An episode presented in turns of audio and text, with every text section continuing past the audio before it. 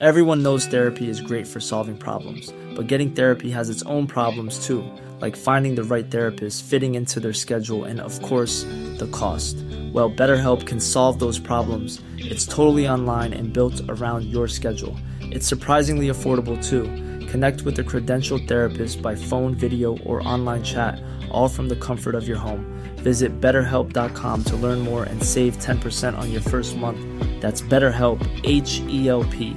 Quality sleep is essential. That's why the Sleep Number Smart Bed is designed for your ever evolving sleep needs. Need a bed that's firmer or softer on either side? Helps you sleep at a comfortable temperature? Sleep Number Smart Beds let you individualize your comfort so you sleep better together. JD Power ranks Sleep Number number 1 in customer satisfaction with mattresses purchased in-store. And now, save 50% on the Sleep Number limited edition Smart Bed for a limited time. For JD Power 2023 award information, visit jdpower.com/awards. Only at a Sleep Number store or sleepnumber.com.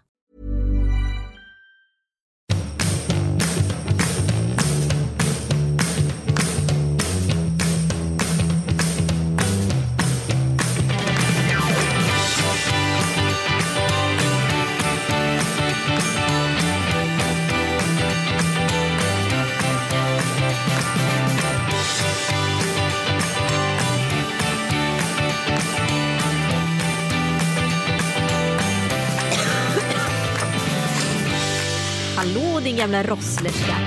Herregud vilken så här retlig skabbefrassehosta. Ja, verkligen, tantelura-hosta. Men sådär som man tänker att det är Astrid Lindgren, så här, halta Lotta, rosslade upp en slemklump. Det är det jag lever på. Krösa-Maja. Ja, nej men alltså jag undrar, jag hör mig själv, vilket jag är, så här, jag är så oerhört brydd över min mamma som går runt och har en sån här harkling.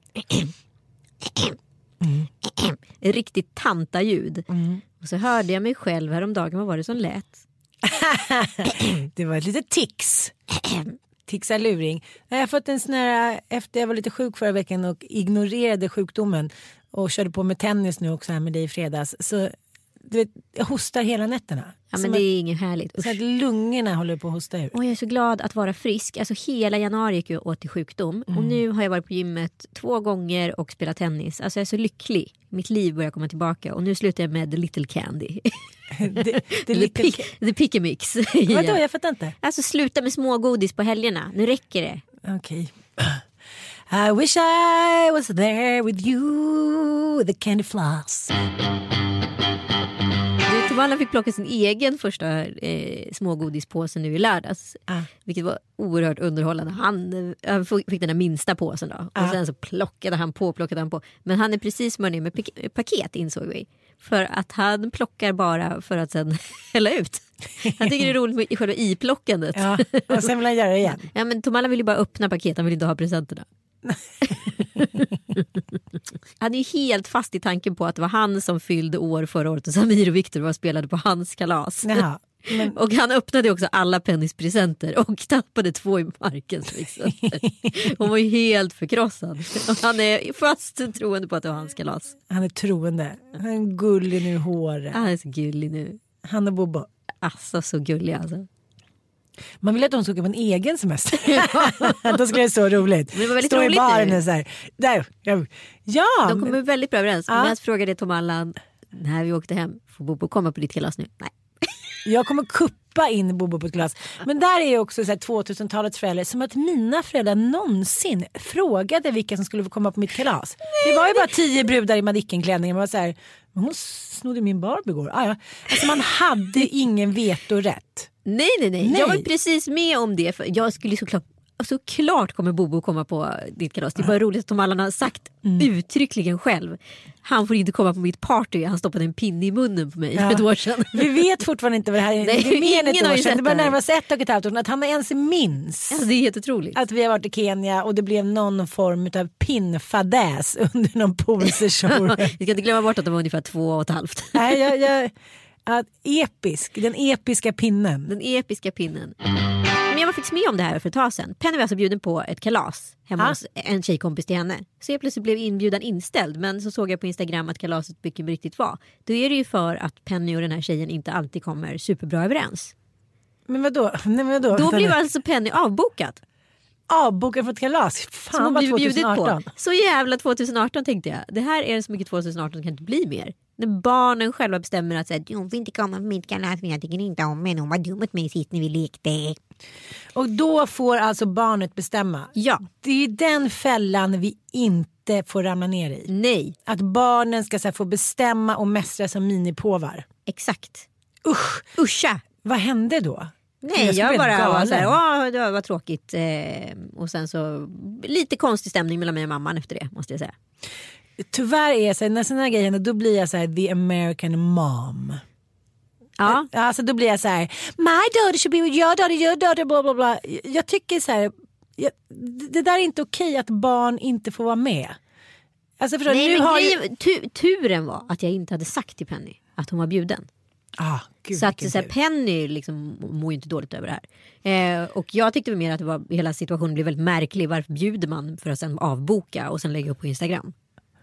Det, känns, uh, det känns avancerat. Väldigt avancerat, eller jobbigt framförallt. Mm. Ja, men jag, jag, jag säger ing- inga hard feelings men samtidigt lite irritation mot mamma. The American mom.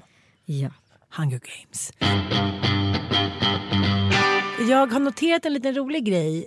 Eh, ja, men, vi måste ta upp det här med dig och Bindefält nu. Vi ska bara liksom utreda det här.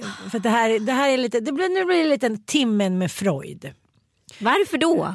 Eh, Magnus kan du lägga till en liten så här ding ding ding ding ding. Och kanske säga så här timmen med Freud. Timme med Freud. Nej men jag har noterat det här nu. Eh, du har ju någon form av gammeldagsrädsla för Winnerbell. Jag kommer ihåg när vi var i Tel Aviv och det var så jävla gulligt av honom för han var, gav faktiskt väldigt många bra tips men vi var tvungna att följa hans tips. Han, Han ringde och checkade sig. av ifall vi hade Har ni gjort ätit det? på det där stället? Ja. Ja, och då, då, då, då följde vi med dig. Men nu, nu tycker jag att det har gått lite långt här för du hade lagt ut en liten film när Tom Allan käkade någon godisbit. ja.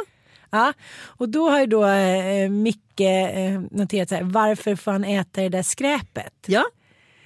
Och liksom istället för att göra en smiley eller så här, ignorera det som man kanske borde ha gjort. Eller så här, nej direkt blir du så här, lilla kusinen från landet med, med sockermyssen i handen. Ja det var en gammal film, eh, det är inte så längre ungefär. Varför tyckte du det var så jobbigt att han påpekade? Nej, nej, nej. Nu har du, nu har du liksom för, nu förvanskar du sanningen här. Jaha. För att det var lördag skrev jag. Var första svaret. Han bara, men idag är det ju fredag svarade då Micke. Nej, det var en gammal film svarade jag. Jaha, okej. Så jag trodde att du skulle ursäkta så att nej, här hemma äter vi aldrig snarr utan det var bara för att det... Nej, nej, det nej, nej, nej, nej, nej, nej, nej, nej. Timmen med Freud. Ja, det var timmen med. Freud, avslutad. Nej, nej men, men det, det är ju någonting med dig och, eh, och Micke. Men han har ju ett eh, styvmoderligt eh, liksom Beteende mot dig. Ja, men, nej, men, nej, men alltså, så vet- jag har liksom vissa personer i mitt liv som så här, jag kan ha ett kraftfält över en. Jag vet inte vad det är. Det kanske är för att det påminner om någon så här gammal mormor eller farmor eller någon person som man hade så här oerhört mycket respekt för. Och han är en av dem. Din gamla farmor Micke. Nej men alltså han är ju väldigt så här, Jewish, alltså han är ju väldigt Ja. så här, judisk och bestämd och jag har ju väldigt många så här, judiska bestämda kompisar. Jag tycker det är väldigt roligt att hänga med dem. Liksom. Eh, Jag vill vara judinna. Ja, det, jag vill också vara judinna. Det är därför du vill hänga med mig. Ja, exakt. Ja, vänta, det blev jättekonstig logik. Ja. Ja, mm. Eh, nej men och då blir det liksom, jag vet inte. Vi har en väldigt rolig relation tycker jag. Jätteknasig framförallt. Det verkar inte som du put in a word for your best friend. ah, herregud. Alltså. Kan inte du berätta om din historia med Micke Bindefeld? Jo, det När kan du jag kom, göra. snacka om att komma med myssen i handen och lägga över det här på mig. Ja, något ska jag väl ha det till. Ska vi dra historien? ja. Okej, då kör vi en ny timme med Freud. ding, ding, ding, ding. Nej men så här var det. Eh, jag var nyseparerad från mitt ex. Det var rörigt, jag hade hand om barnen själv. Han mådde inte så bra. Det var Alltså, verkligen det så här. sluta lägg det på andra. Nej men alltså det var, nej men ingen mådde väl bra men det var så här. Om jag ska säga exakt hur de åren var. Det här är väl ungefär, vad kan det vara?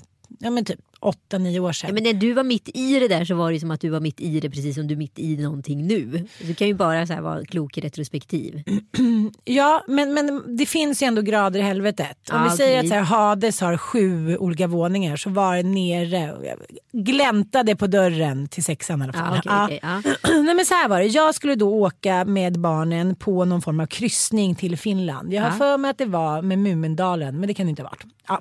Det var med Pekka och Jurvi i alla fall. Någonting. Eh, vid halv sex ringer då eh, assistenten Pelle, tror jag han hette, eller jag kommer faktiskt inte ihåg, och säger så här, ah, tjena vi står här allihopa nu i färjeterminalen, var är ni någonstans? Jag är så här, vet du en sak, det här är helt omöjligt, det kommer inte gå. Liksom, Jag är hemskt ledsen, jag ber tusen gånger om ursäkt, men jag kommer inte klara av det här. Men hur kan du veta det först då och inte liksom en timme, två, tre, fyra innan? Ja, men så här, hoppet är ju det sista som liksom överger människan. Really, Ann Söderlund? Alltså du är ju inte en kvinna utav den goda planen och bra planering. Jo, jag är Nej. en underbar kvinna. Jag är en underbar kvinna med en god planering. Ja, men, men, men säg så här, tänk det som att du, jag ska, måste göra en metafor. Du hade glömt tänk, bort det. Nej, jag hade inte, ah, hur skulle jag kunna glömma bort det när det är Mickes inbjudan? Nej, jag, bara, jag hade inte liksom den psykiska och fysiska möjligheten att få upp de här tre barnen och få iväg dem på den här finska resan. Så Okej. kan vi säga. Eh, det var lite som att leva i en, kött, vad ska jag säga, en köttfärskvarn Ja. och sen försöka få iväg biffarna innan Ja. klockan sju.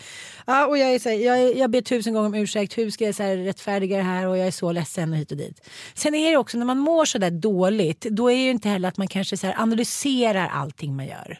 Nej, nej, nej. Man gör ju saker on demand. Liksom. Ja, ja, visst. Så går det en vecka och jag tänker så här, jag är home safe. Pling plong, då ringer Mikael Oj. och är så jävla arg. Nej. Jo. Alltså också, du vet ju hur han är, han är ju retoriskt arg. Det är inte Ja, så ja, nej, men alltså, det är det jag menar. Han, det är som att bli utskälld av en styvmoder ifall man skulle bli utskälld av honom. Precis. Jag hade blivit ja.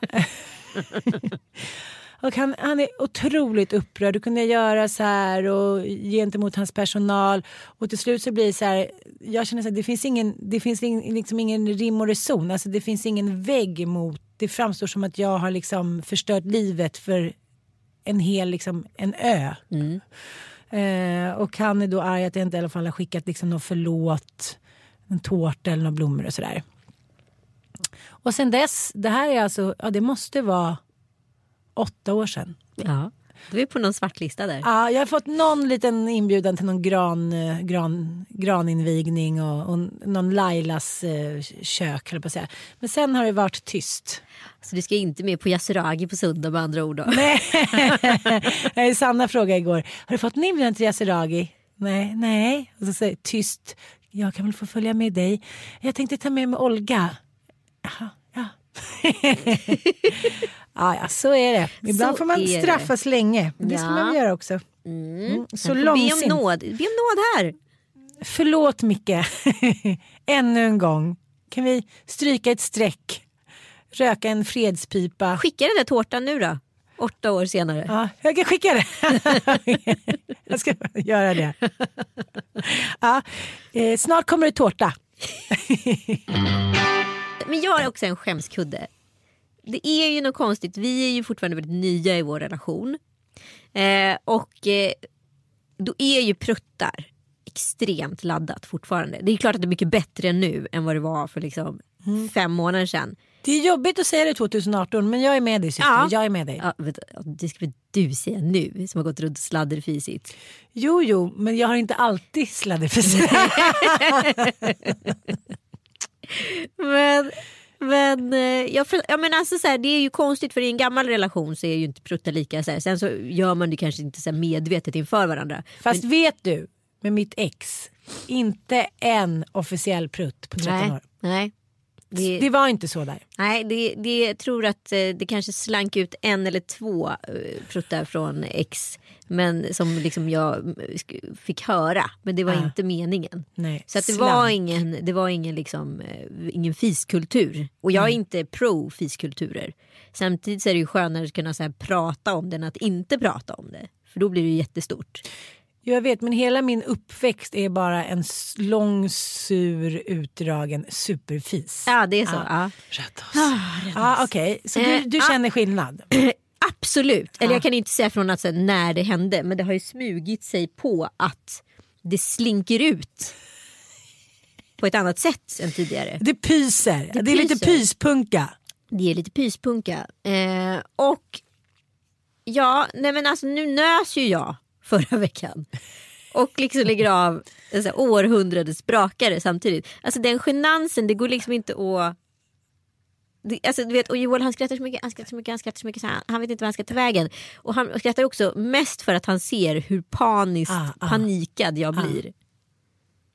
Och vad gjorde du?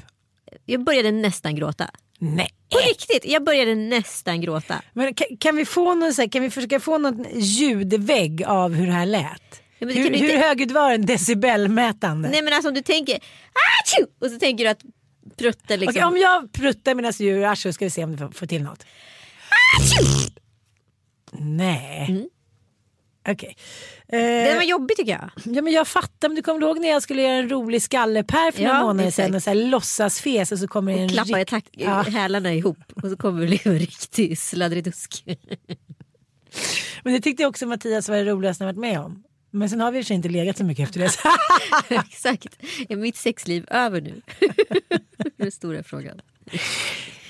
Okej, Åh. men, men jag, jag tycker så här. Det är mycket med metoo och 2018 och kvinnor och den skamfulla mensen och fisen och vi ska alltid påpeka så här.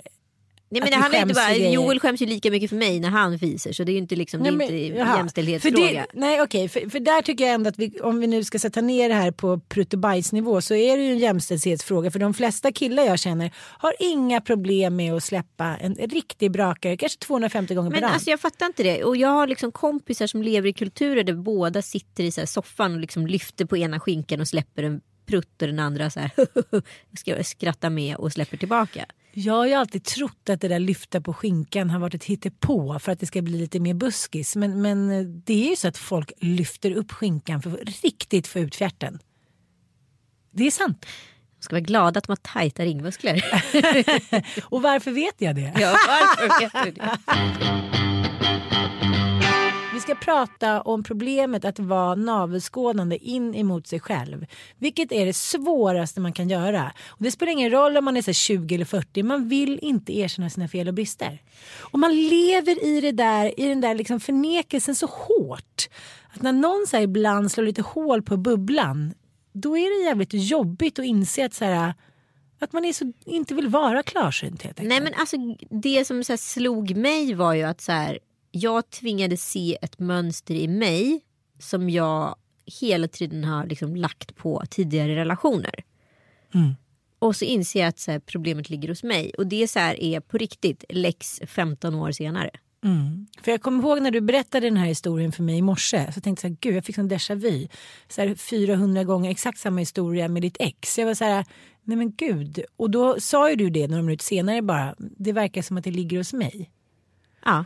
Och eh, vi börjar prata om den här. Vi kan väl prata lite om, om den situationen. För att jag tror att den är ganska kvinnlig. Ja, jag tror att den är Kvinnligt kvinnlig. beteende. Jag vågar inte liksom säga att den är det i och med att så här, det här är någonting som så här, grusar gångar i, i mina relationer i alla fall. Eh, för mig, jag vet inte om det här hänger ihop med ett XX eller om det hänger ihop med barndom eller vad det hänger ihop med men jag måste ta reda på det hur som helst. Ja, men berätta nu vad det var som hände. För vi har ju, själv- alla har ju varit i den här situationen så det är inte så som att du är ensam på banan. Nej. Nej, berätta nu då. Okej.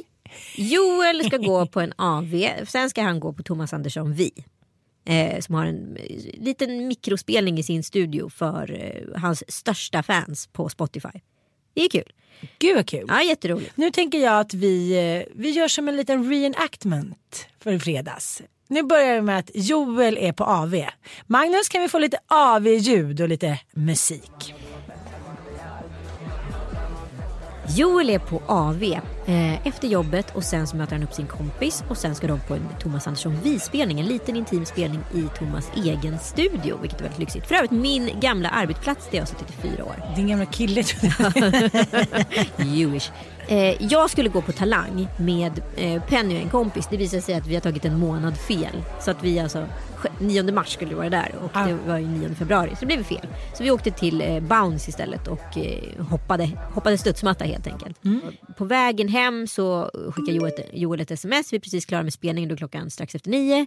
Vi är på väg ner till Sturehov och ska ta en bärs. Eh, är det okej? Eh, absolut, det är okej. Eh, vi är på väg hem så ingen stress hem. Ha det så kul. Hälsa Johan. Kram. Eh, och sen så eh, nattar jag barnen, inga konstigheter. Och så får jag ett, eh, tydligen fått en snap vid 11 som jag inte har sett. Eh, och sen så vid 12 så skickar han ett sms. här, Är du vaken? Varav jag svarar så här. Håller på att somna. Hur så? Och här tar det skruv då. Eh, Nu är du sur. nu är jag sur.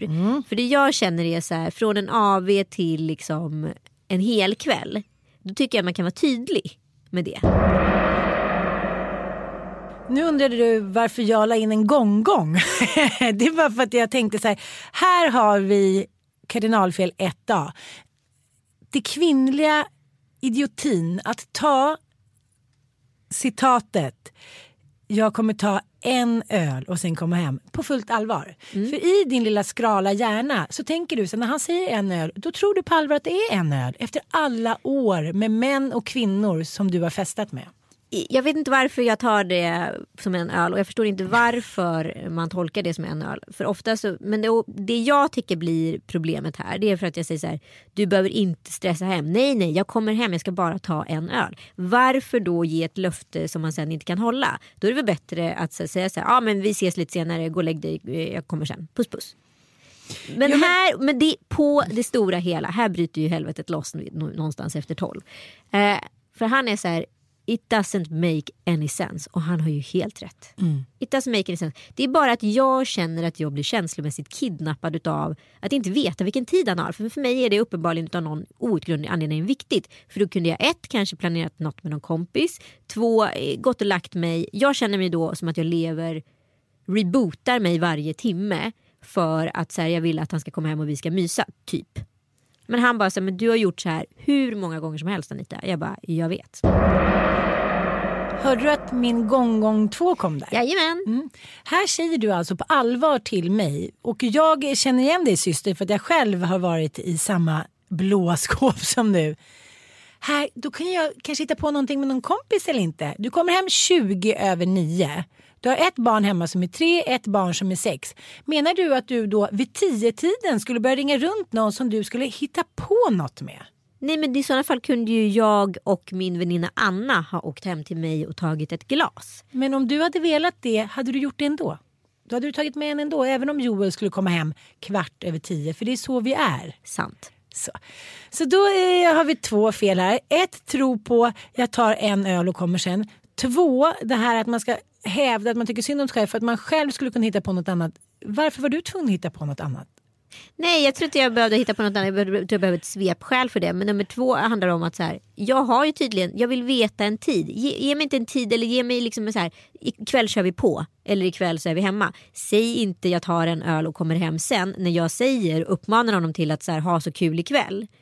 Här blir det fel tycker jag. För då tycker jag så här att då blir det lite som att han sviker ett löfte. Och här blir ju jag i sådana fall han tvingar ju in mig i en situation där jag tvingas bli en ond människa. Så han tycker att jag startar bråket, vilket jag gör. Under tiden eh, jag tycker att han eh, liksom bäddar för bråket. När du berättade för mig det här i morse, då tänkte jag tillbaka på alla gånger du har visat mig så här, telefonkonversationer under kvällar när du då tror att du är härlig och så här, ja men du vet bjussig och mysig och så här, har det så kul nu men hör gärna av dig om. Om man hela tiden hör gärna av dig om bla bla bla, då, du slår ju in en kil i trivselskapet ute på krogen. För att de vet att hela tiden sitter du på deras axel som en liten fluga och så här, mm, mm. Och de vet att du blir surare och surare för varje timme och då blir det liksom något kontraproduktivt. De blir barnsligare och barnsligare och du blir surare och surare. Istället för att direkt så här släppa det, så här, bonusen blir om de kommer hem innan fyra. Och det här gäller kvinnor och män. Så jag, jag gör inte det här till ett, liksom, ett problem, könsproblem. Men varför, då, är det så här, då vill du ha kontroll. Att, varför ska han ha så härligt när han inte hade sagt det innan? Nu vet inte du det. Fast du själv har gjort så tusen gånger. Så har jag gjort tusen gånger. Men Så att jag tänker så fast här, jag har fan i mig sagt till att så här, ikväll kommer jag nog kanske köra på. Vid ett par tillfällen. Nej men jag menar bara att det går inte att kontrollera en annan människa. Så när man börjar göra det så blir man oskön och då blir relationen oskön. Ja, Mm. och det håller jag helt med om. Det är liksom eh, lilla, lilla utsträckta fingret Mm. där fågeln sitter på. Börjar man kupa handen över så blir, vill fågeln fly. Ja, och varför försvarar du då ditt beteende? Nej, jag, jag kan inte försvara mitt beteende. Det är ett skitbeteende i allra högsta grad. Men jag undrar varför det... För uppenbarligen påverkar det mig på ett väldigt så här, läsk, negativt sätt. Jag hamnar i en negativ spiral. Varför gör jag det? Men du måste också se, du har haft en relation när du blev bedragen i flera år. Ja. Det var en man, som vi kan kalla honom, som sa någonting. Han sa A men det var alltid B. Ja, och, ibland det, är, det det är och ju D. därifrån det kommer. Ja, men, men det är kanske ett problem det du har. Du det råkar ut för mycket liksom- grejer som du inte bearbetar. Ja, den där är väl inte att bearbeta överhuvudtaget för att så här, den har ju inte ens lyft, det locket har inte ens lyft Nej, på. du, när du berättar de där historierna då berättar du det lite som så här, ja men så som man har i relationer ibland. Du vet, det är så vidrigt det som pågick under så många år så att jag förstår inte ens att du stod på benen efter det. Så att jag, mitt råd till dig som en liten minihobbypsykolog är så här, gå och prata om det Nu har jag ju där. bokat tid. Jo men du hade inte tänkt prata om det då? Nej men det kommer ju komma med då. Ja, Mm. jag tycker att så här, där börjar du. Ja, mamma.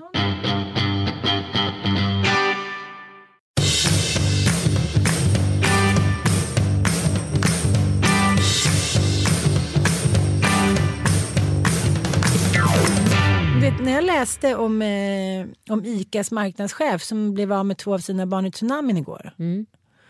Och så tänker jag så här. De bara var direkt när de var i, i Thailand så var de så här. Okej, en dotter av tre barn överlevde. Mm. De sa det, tack gode gud för det. För vi var tvungna att göra livet drägligt för henne. Mm. Hade alla tre dött då hade man ju bara lagt sig ner och liksom Dött. gett upp. Ja. Eh, så att, men, men de bestämde sig direkt för sig, vi ska ha tre nya barn. Ah. Ja. Det kan aldrig ersätta men tre levande barn är liksom mm, ja, Det är är mer än två som ligger i, under jorden. Liksom. Ja. Men, men jag känner det så här, alla människor genom historien. För jag tänker också när jag gjort det här historiska programmet. Eller, jag har tänkt mycket på det där att vi hela tiden ska tolka det som att så här, förr i tiden eller människor med många barn liksom, som bor i länder, utvecklingsländer där man så här, barn dör hela tiden. De kan ju inte sörja. Det är sån jävla patetisk, icke-humanistisk, omodern inställning. Det är ju bara att läsa liksom, varför tror du Bellman skrev eh, sånger till sina döda söner? Så nu ligger ju där Pelle Lelle under jorden och vi saknar hit och dit. Alltså det finns ju en känsla i kroppen när man har fått ett barn i sin famn som är så här universal. Förstår du? Det är inte så här att man att man vänjer sig vid att ens barn dör. Men jag bara tänker så här, du vet när man ser sina barn sjuka. Eller jag tänker Vad så här, hänger det ihop med din mamma? Jag får inte ihop det här Nej, resonemanget. jag, nej men resonemanget är så här. När jag hörde att hans barn hade dött i tsunamin, vilket Ja. har hänt många, många barn har dött på olika sätt. Genom historien. Du vet, jag får sån panik av det här. Det är liksom inte relevant till att jag läser en artikel på Resumé i förbifarten att jag så här, nästan hyperventilerar. Och det är det här att jag fortfarande, i bekås att jag inte har bearbetat min mammas död för fem öre. såklart.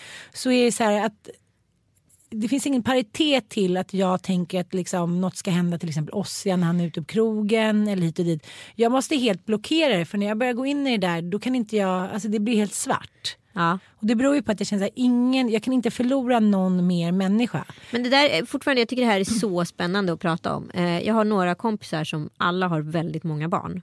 Och alla de har blivit av med antingen ett barn eller en förälder i tidig ålder.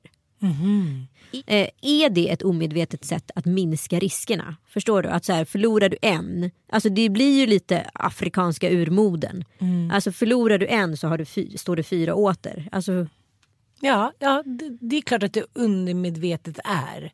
Sen kan jag också tänka mig att i relationer, de relationerna som jag har sett, som där de har många barn, antingen är man superstruckad och har bestämt sig för att vi vill ha många barn. och så blir det en von Trapp-familj. Precis, du sköter hemarbetet, jag drar in stålarna, det är ordning och reda, tandborstning bla bla. Eller också är det eh, relationer där det är ganska mycket så här, ja, initialt i alla fall, lite bullrigt, dyssigt, eh, mycket passion. Oj då, hejsan svejsan, det var ju slut, men oj nu blev jag med barn. ja, ja, alla får plats. Eh, kanske blandat med det här att man är rädd att liksom någon ska försvinna om man ska vara ensam kvar. Eh, Men då skulle jag vilja att vi pratar lite om vardagsromantik. Gör vi inte det ganska ofta? Jo, men nu är det faktiskt alla hjärtans dag idag. Ja, då ja. får man prata om vardagsromantik då. eller romantik. Eh, vad ska ni göra? Nej men jag skrev ett kärleksbrev till Joel för ett par veckor sedan. Verkligen innerligt och sinnerligt som jag menar så mycket. Eh, och det får väl vara mitt pre. Jag kunde inte hålla mig till alla hjärtans dag helt enkelt. Hej, jag är 12 år gammal. Jag kan inte hålla mig i två dagar för att det, då tycker jag att det blir tråkigt att vänta. Vadå, du har redan gett det? Ja, Vad roligt att du skickar igen. jag skickar igen. Samma. Lite, lite mer tvättat. Nej, men alltså, jag minns den liksom galna alla hjärtans dag. Med små lappar i hela lägenheten. Mm, Rosblad på nej. golvet. Ljus överallt. Nej, nej, värre än så. Det var limousin. Nej och- men du skojar ja, med och mig. det var... Ska jag berätta om min... Ja. Lyssna, jag är också höggravid och ändå orkar jag göra det här. Du är galen. Jag gör, eh, en, eh, tar en stor låda, fyller den med så här champagne, presenter, kärleksbrev, en kungakrona i sammet och så står det bara så här eh, rum, eh, svit, bla bla bla på Berns hotell klockan 16. Ah, alltså det, är så här, det budas till honom. Han kommer dit, jag står höggravid. Jag hoppas det inte finns några bilder. I negligé. ja, Förlåt. det man, och sen är liksom... Mumintrollet. Mumintrollet kom. Ja, ja, ja, ja. Jag var så het så. Ja. Jag kommer ihåg att den inte riktigt gick igen också. vi kom dit, vi ligger lite, sen är det någon föreställning, sen möter vi upp våra kompisar på eh, teatergrillen där vi har en så här härlig middag. Eh, och sen bor den där sviten, var inte det romantiskt? En annan gång har jag bara skrivit så här, eh, vi syns på Arlanda 14.35 och sen så bara åker vi till Paris. Där jag ordnat allting också. Ja, nej, men alla relationer är som sagt olika. Nej, men det var så viktigt då. Förstår? du? Det var så här på Strindbergs, på liv och död. Jag trodde liksom att om man inte gjorde det här, om det inte, man höll i liv i det här så skulle man gå under. Och om jag ska så här, vara helt ärlig så måste jag ge mig själv lite rätt. Ja, Att, att man kan så lätt spela en romantik som inte finns. Ja precis. Menar? man skriver lite filmen om sitt eget liv. Ja, att det är så här, man värnar om det här som en så här Oh, helig graal. Att så här, det här måste vi hålla fast vid. Vi måste åka på romantiska weekends även om det tar kål på oss och liksom låna ut barnen och hit och dit en nappflaska hit och dit. Vi måste så här, jag kommer efter dig, hoppa på ett tåg, ett flyg. Det är så här på liv och död. Och eh, ibland har jag tänkt så här, gud hur orkade jag eller det kanske var onödigt. Men nu när jag så här, sitter här idag och inte riktigt orkar längre. Då kände jag att så här, det är ju på liv och död. Ja, kärlek är verkligen på liv och död. man ska ta det på största allvar. För det enda man har i en relation som faktiskt betyder någonting. Om man ska vara riktigt ärlig. Alltså har du inte kärleken så kan du vara liksom, ja, göra det med en kompis. Eller liksom, alltså, det finns ingen... Partnerskapet i sig fyller ingen funktion ifall du inte har kärleken där. Jag kommer alltid ihåg min kompis som, eh, när hon var nygift så sa hon så här, men ska vi inte fira nu då? Så här, och, jag skulle gärna vilja att, att, att du sa jag, jag älskar dig lite oftare och sådär. Det sa jag när vi gifte oss, blir det någon ändring så säger jag det. På fullt allvar. Mm. Och det, tycker så här, det tyckte han var okej. Jag vet inte om han tyckte att det var lite roligt att han sa det liksom. Och nu är jag gift med en ny tjej som jag känner som är så här skithärlig. Jag hoppas han har blivit lite men just de där orden, gud vad man kan ändå förändra en lite trist vardag med ord. Ah, ja, gud. Man bara så här, vaknar upp och ger någon en kram och säger något fint. Liksom. Då är, har ju någon gjort hela ens dag. ja. I morse vaknade jag lite av att en fågel sjöng utanför fönstret. Jag bara, va? Jag tyckte det var sånt mirakel. Jag tänkte, gud, våren är analkandes. Så mitt, mitt bästa råd är ändå så här, Ernst Brynner, vardagspoesi. Det var ju skitbra hans förslag. Man kommer du ihåg de där som alla hade på kylskåpet förut? Bokstavs... Eh, vad heter det? Snäpp- Ja. ja. Och så varje morgon då hade han skrivit en liten ny minidikt till sin fru. Underbart. Tänk dig vilken lycka att vakna upp till det. Det är inte särskilt svårt. Nej, det är inte särskilt svårt. Men ändå gör man det inte. Nej, men gör det. Vi gör det nu. Ja, men jag vet inte. Jag tycker att vi är ganska duktiga på romantik i vår relation. Det är Mm, alltid små fina sms till varandra och liksom sådär. Tänker på dig, längtar efter dig, vill aldrig vara utan dig. Du ger mig allt, bla bla bla. Alltså Mm. bara så här små enkla meningar som ändå så här kan, man får det vid, liksom man springer på väg till något möte och så kommer ett sånt där. Då bara man blir lite varm i hela kroppen. jag vet. Det är underbart. Ja. Nej, men det har ju varit väldigt intressant i helgen. Jag har ju liksom lagt upp eh, en förvirrad post om mitt insta alter ego och jag har känt mig liksom lite tom och lite så här. Jag vet inte vilket håll jag ska gå för det spelar ingen roll. hur jag dansar, trampar, stånkar, stönar höll jag på att säga. Vad jag än gör på Instagram så liksom tickar siffrorna sakteligen nedåt och det har de gjort sedan september sen de byggde om algoritmen. Jag har ju pratat om det här 250 miljoner gånger. Men det är så Instagram inte har tänkt på det är de så här, psykologiska aspekterna utifrån problematiken. Att så här, människor faktiskt mår dåligt av att känna sig impopulära. Det kanske är så att man kanske aldrig skulle boostat upp alla så högt för att sen ta bort det utan snarare liksom att det skulle ha tickat på i en homogen takt. För du fick många som, som eh, hörde av sig till dig Ja. privat som också mådde dåligt. Jättemånga Ja. som Mm, hör hörde av sig intressant, privat. intressant. Jättespännande. Och sen så det man ser nu då, det som håller på att ske, det är att vissa konton får jättemycket och vissa får mindre. Och så ser det ut i vilket samhälle som helst. Så det är ju inte det det handlar om. Men det som det påverkar, som jag tycker är spännande i det långa loppet, det är ju liksom, det har ju byggts upp en industri runt det här. Alltså allt från att vi sitter på Acast egentligen, till liksom, vi är ju influencers och bla bla bla. Det finns ju ett intresse för oss för att vi, så därför har vi en podd per definition. Eh, och eh, Sen så finns det ju liksom massa säljorganisationer, massa bättre contentbyråer och så vidare och massa har ju också näringslivet ett sätt att kunna så här, marknadsföra sina produkter lite billigare än att faktiskt gå till en reklambyrå och köpa en dyr eh, person, artist etc. eller liksom göra en jättedyr reklamfilm. Så det finns ju ett, helt plötsligt en marknad för små bolag som i vanliga fall kanske inte skulle haft råd att marknadsföra sig genom att marknadsföra sig via influencers. Men tappar alla influencers då tappar ju också de bolagen möjligheten att marknadsföra sig på samma sätt. Och då finns det i sådana fall de som har två miljoner följare eller 300 000 följare eller fler som är enda alternativet. Och de kostar ju väldigt mycket mer än en person som kostar runt fem, som kanske har 50 000 följare. Alltså så ser det ut. Eh, så det, det påverkar ju marknaden på ett sätt. Och sen så blir jag ändå liksom intresserad av det här på ett filosofiskt plan varför vi känner depressionen och alltihop. Och så började jag tänka på, så fick jag ihop det med att så här, varje samtid har ju liksom en intelligenspeak. Alltså det är ju så att vi har ju samma hjärna som vi hade för 3000 år sedan. Alltså de stora filosoferna i Grekland eller Voltaire och alltihopa. Vi har ju tänkt samma saker. Sen helt plötsligt så händer någonting i vår kultur. Att det börjar gå neråt igen. Och det här är ju människans sätt att rädda oss. Att bli osmartare. Och den forskningen som precis har kommit fram är ju just att, eh, att liksom sociala medier och eh, tittande på padda och så vidare. Bloggar och vidare. Ja, det sänker intelligensen. Såklart! Såklart! Om du inte läser en bok, om du inte räknar ett tal, om du inte liksom utsätter dig för att så här, lägga ett pussel eller knyppla eller knåpa. Alltså så här, klassiska handarbetskonster påverkar ju liksom och vad heter det, att läsa ett fysiskt ord ur en bläddrad bok. Det påverkar hjärnan. De har till och med mätt det upp till på högintelligenta nivåer att sju punkter har intelligensen sänkts. Den har också höjts väldigt mycket under 1900-talet så att eh, vi är ju ändå över vad vi var när vi, för 3000 år sedan om man säger så. Ja, vi ja, lite ovanför. Men, Men, liksom, vi är på väg, vi håller på att dala rejält. Ja, och då är det ju en fråga så här. Eh, för att de menar på att det finns alltså en, en väldigt intelligent hjärna är ju väldigt fragil. Den är ju väldigt skör och människan mår ju väldigt dåligt just nu. Och det hänger ihop med det här. Att vi är väldigt smarta och man mår dåligt när man är smart.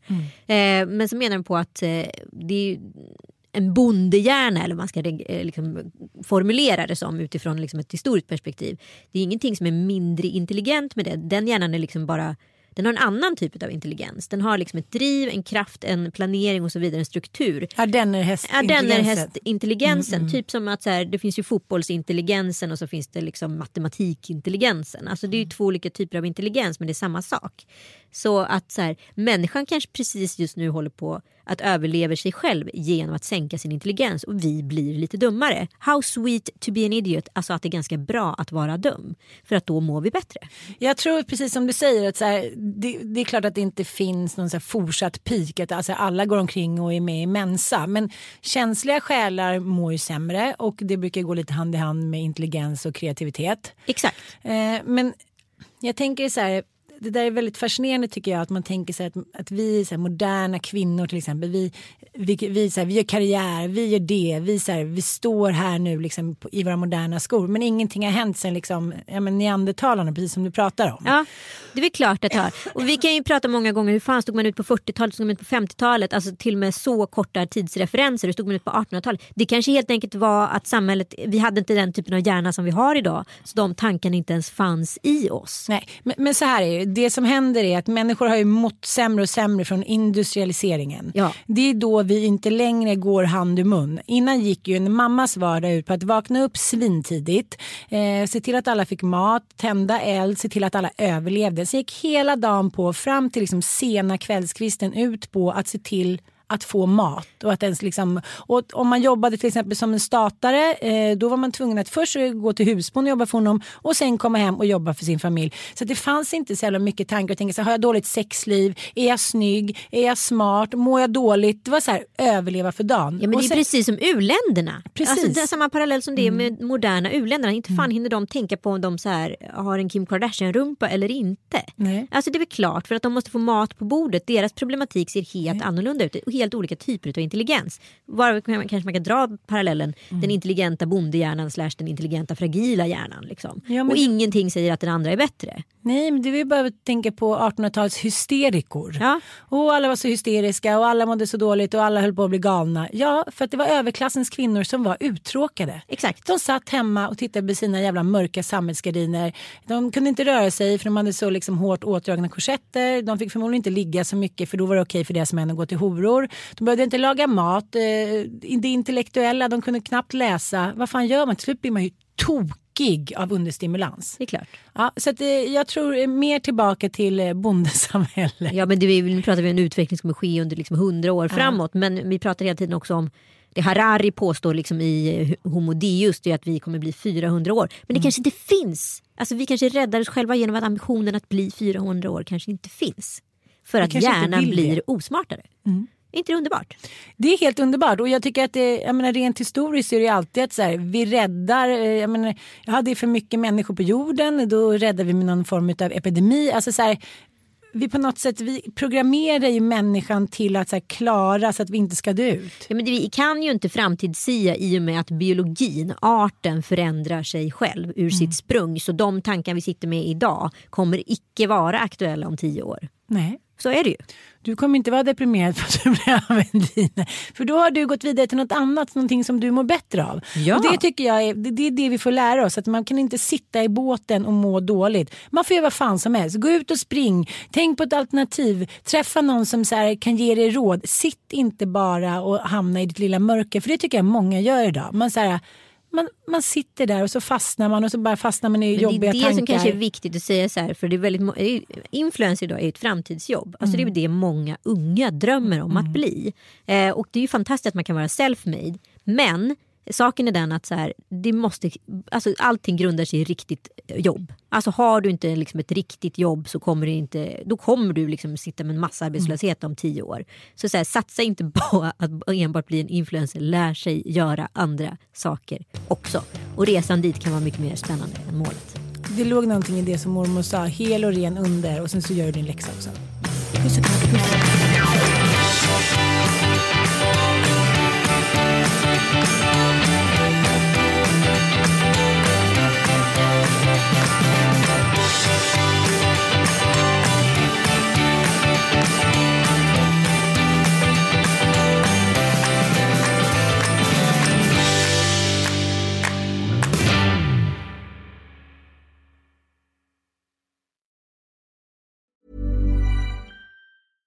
Hey, it's Paige DeSorbo from Giggly Squad. High quality fashion without the price tag. Say hello to Quince. I'm snagging high-end essentials like cozy cashmere sweaters, sleek leather jackets, fine jewelry, and so much more. With Quince being 50 to 80% less than similar brands. And they partner with factories that prioritize safe, ethical, and responsible manufacturing. I love that. Luxury quality within reach. Go to quince.com slash style to get free shipping and 365 day returns on your next order. Quince.com slash style.